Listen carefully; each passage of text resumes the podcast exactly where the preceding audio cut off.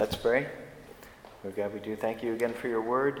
Lord, we thank you for your ministry on earth when you spoke these words that were recorded that we can, Lord, go over and over again, Lord, to, to see who you are and what you mean to us. And we just pray that you bless us with it today. In Jesus' name, amen.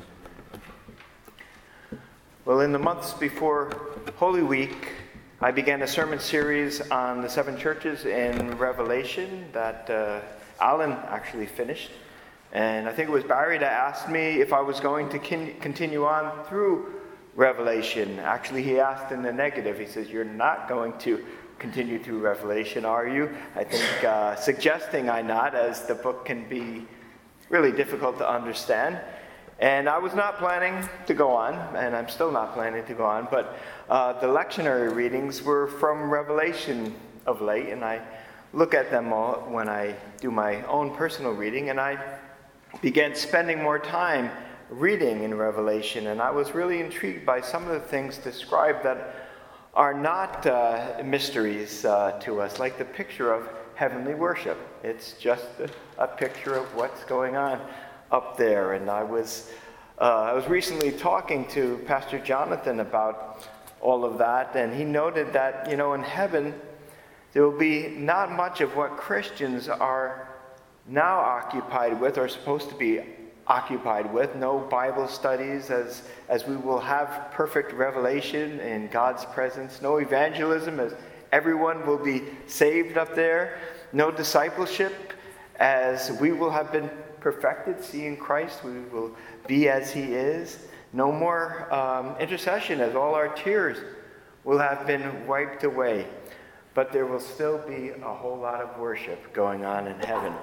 And that got me thinking that if, if worship is what we will be doing then, and it will be satisfying, no doubt, why not more worship here and now?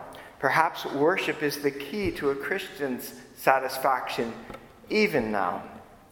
And I admit in my that my thoughts uh, went there of late because I have felt unsatisfied in my occupation, and that got me pondering as to why. My work lately kind of reminded me of when I was growing up and going to school. You see, I went to the same central school for 13 years, from kindergarten to 12th grade. And I was on the same bus every morning, the same ride, the same routine, the same teachers, everything for 13 years. And I really became bored with it all, and I couldn't wait till it was over. And it was back then when I decided that I certainly wasn't going to work inside one building doing the same thing for a whole career, eight hours a day. Uh, that's why I, I chose farming as my first occupation, and that way I could work outside and concentrate on, on different things with every season, plant crops, help them grow, harvest them.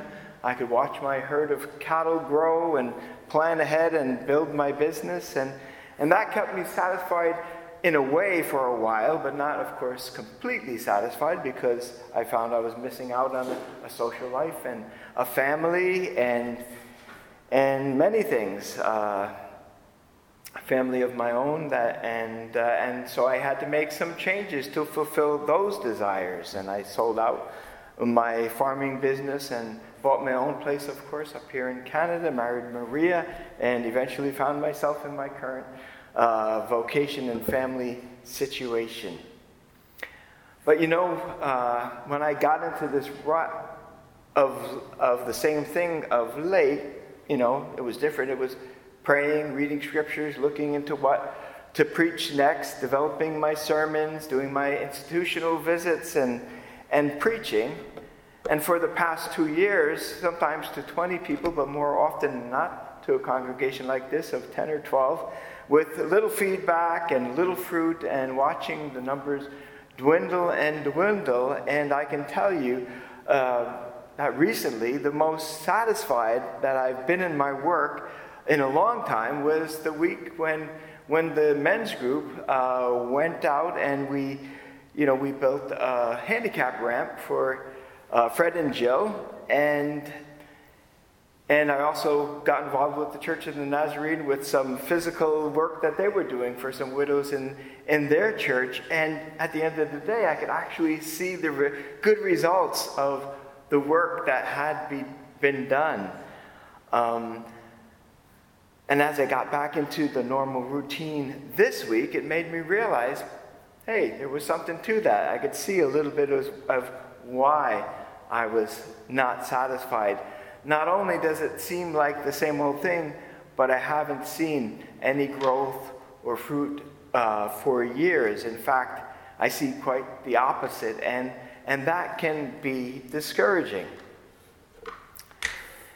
And I think the answer to the question of why I'm not often satisfied is that I'm looking for satisfaction in good results of my effort or my effort and God's combined, but not looking for satisfaction in God Himself. You know, everything good for a Christian comes from God, and, and we must constantly realize that and constantly acknowledge that in satisfying worship. And that's why we make it a habit, of course, to thank God for our food each meal before we eat. That's why we gather each Sunday for worship. And we must make it a habit in many more ways in our lives. We must make a habit of thanking God for everything. But sometimes, even when we get success by the ability that God gives us, it gets in the way of our worship of God, and we begin being satisfied in success and even begin attributing our success to ourselves and not to God. And that is when God humbles us and we look to Him again in full dependency on Him. Like, uh, and we see we see how that story in, in the Old Testament about King Nebuchadnezzar, how God brought that about. And when we acknowledge once again that we are no good on our own for anything and reach out to God as the only one good and sufficient to give us success, then He lifts us up again, lifts us up to worship Him. Acknowledging His goodness and our dependency on Him is worship. And hopefully, we will live like that in times of failure and in times of success. And I think that if we would live like that, we would find satisfaction in worshiping Him. And that is why reading about worship in heaven and thinking about all of what we will be doing for all eternity, I came to this thing. I'm not worshiping God as often as I should be.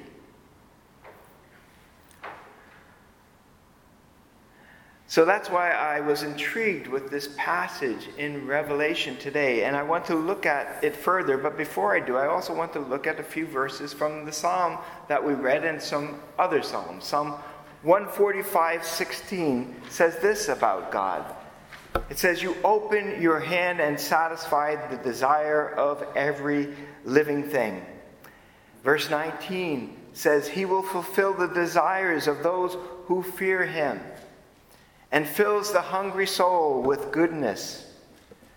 So we see that there's a healthy need or dependency on God that we have. And that needs to be acknowledged. And God satisfies our needs when we acknowledge Him, and He satisfies us in the act of worship. And I believe that is what Jesus was talking to the woman at the well about. Now let's go on where we left off in Revelation the last time, as, uh, just for context. I'll remind you that after being given the message to the seven churches in the first three chapters of Revelation. In chapter 4, John saw a door open in heaven, and he was called up into it. And he described being in the Spirit immediately. He obviously couldn't be there in the flesh. And he saw a throne with lightning and thunder and voices proceeding from it. Seven lamps of fire were burning before the throne, which John called the seven spirits of God. And God Himself was sitting on the throne. In and around the throne were four living creatures with six wings each and eyes all around, who constantly were saying, Holy, holy, holy, Lord God Almighty, who was and is and is to come. And I'm sure when we are there in the future and we see that, it will be automatic to worship God in His holiness. Every being around His throne acknowledge God's holiness his, and His sovereignty over them, His, his omnip- omnipotence and His eternality. He's, these were all attributes of God that they were acknowledging constantly. And apparently, they also gave God thanks there because there were 24 elders, as, as we read, with white robes and with gold crowns sitting on thrones all around God's throne. And Revelation 4 tells us that each time the living creatures give glory and honor and thanks to God, the elders fell down before God and cast their crowns before his throne, saying, You are worthy, O Lord, to receive glory and honor and power, for you created all things, and by your will they exist and were created. So these 24 elders acknowledged God's worthiness as creator and as sustainer of all things. And that is the scene that we have in the, of this heavenly worship. The elders are human. They are humans who have put their time in on earth faithfully and have received their crowns of, for faithfulness. And, and they were now promoted to heavenly worship. But as it goes on in Revelation 5, Jesus enters the scene. And I want to read that again. Then I saw the right hand, I saw in the right hand of him who sat on the throne a scroll with writing on both sides and sealed with seven seals. And I saw a mighty angel proclaiming in a loud voice, Who is worthy to break the seals and open the scroll? But no one in heaven or on earth or under the earth could open the scroll or even look inside. And I wept and wept because no one was found who was worthy to open the scroll or look inside. Verse 5 Then one of the elders said to me, Do not weep. See, the lion of the tribe of Judah, the root of David, has triumphed. He is able to open the scroll and its seven seals. The lion of the tribe of Judah is a reference that goes back to the Old Testament, back to Genesis, to the patriarchs, uh, to Jacob, the patriarch Jacob's final words and a blessing over his 12 sons from which the 12 tribes of Israel came. The lion showed the strength of Judah, which was the largest and most powerful of all the tribes. And there was indication from that passage and from there on in the Bible that someone from the tribe of Jacob would rule forever. And David, of course, was from that tribe. And so was Jesus, the root of David. And of course, the rule of the tribe of Judah and the lineage of, of David um, in that rule ended for a while in exile when when Israel was conquered and carried away. But Jesus, of course, sprang up from that root and is yet to be yet to rule on earth. But he's already ruling in heaven, and it seems seems ironic, really, uh, that the elder saw a triumphal lion taking this scroll, and John, who's he see? A slain lamb. Then I saw a lamb looking as if it had been slain, standing at the center of the throne, encircled by the four living creatures and the elders. The lamb had seven horns and seven eyes, which are the seven spirits of God sent out into all the earth. he went and took the scroll from the right hand of him who sat on the throne. And when he had taken it, the four living creatures and the 24 elders fell down before the Lamb. Each one had a harp, and they were holding golden bowls full of incense, which are the prayers of God's people. And they sang a new song, saying, You are worthy to take the scroll and to open its seals because you were slain.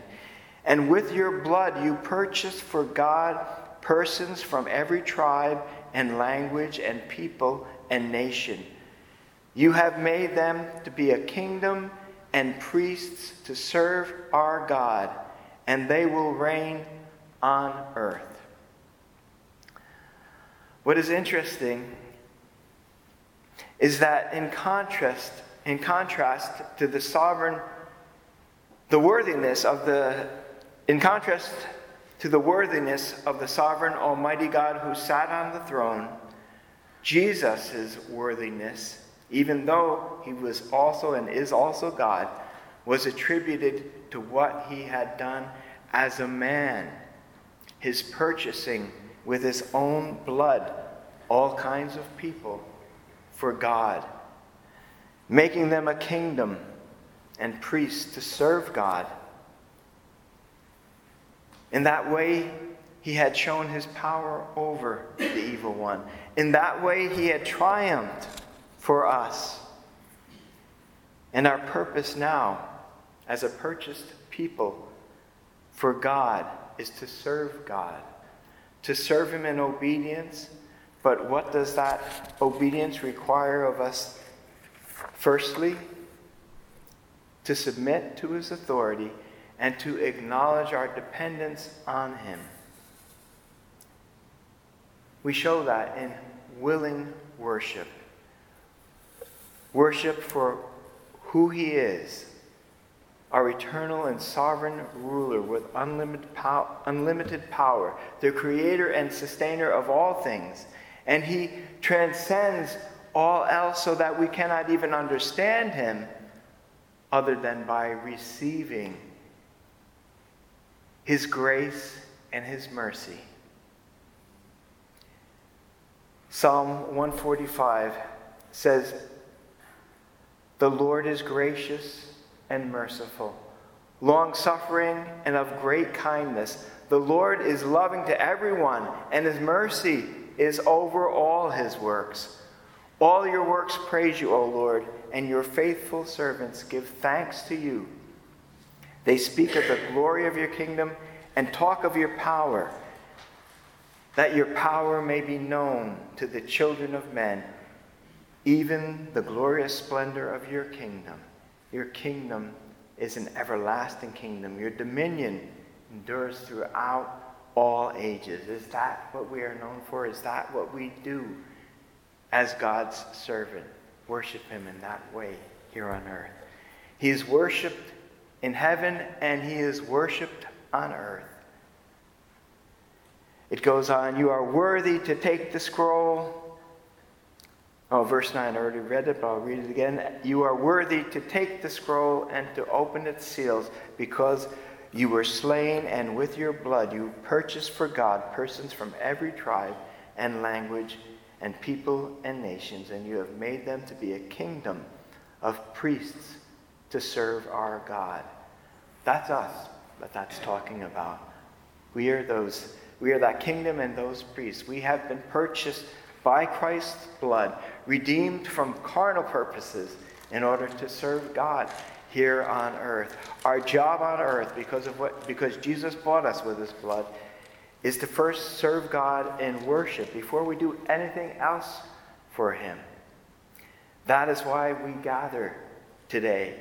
We are all priests to offer prayers and to offer worship to our God. And we will someday reign with Christ on earth.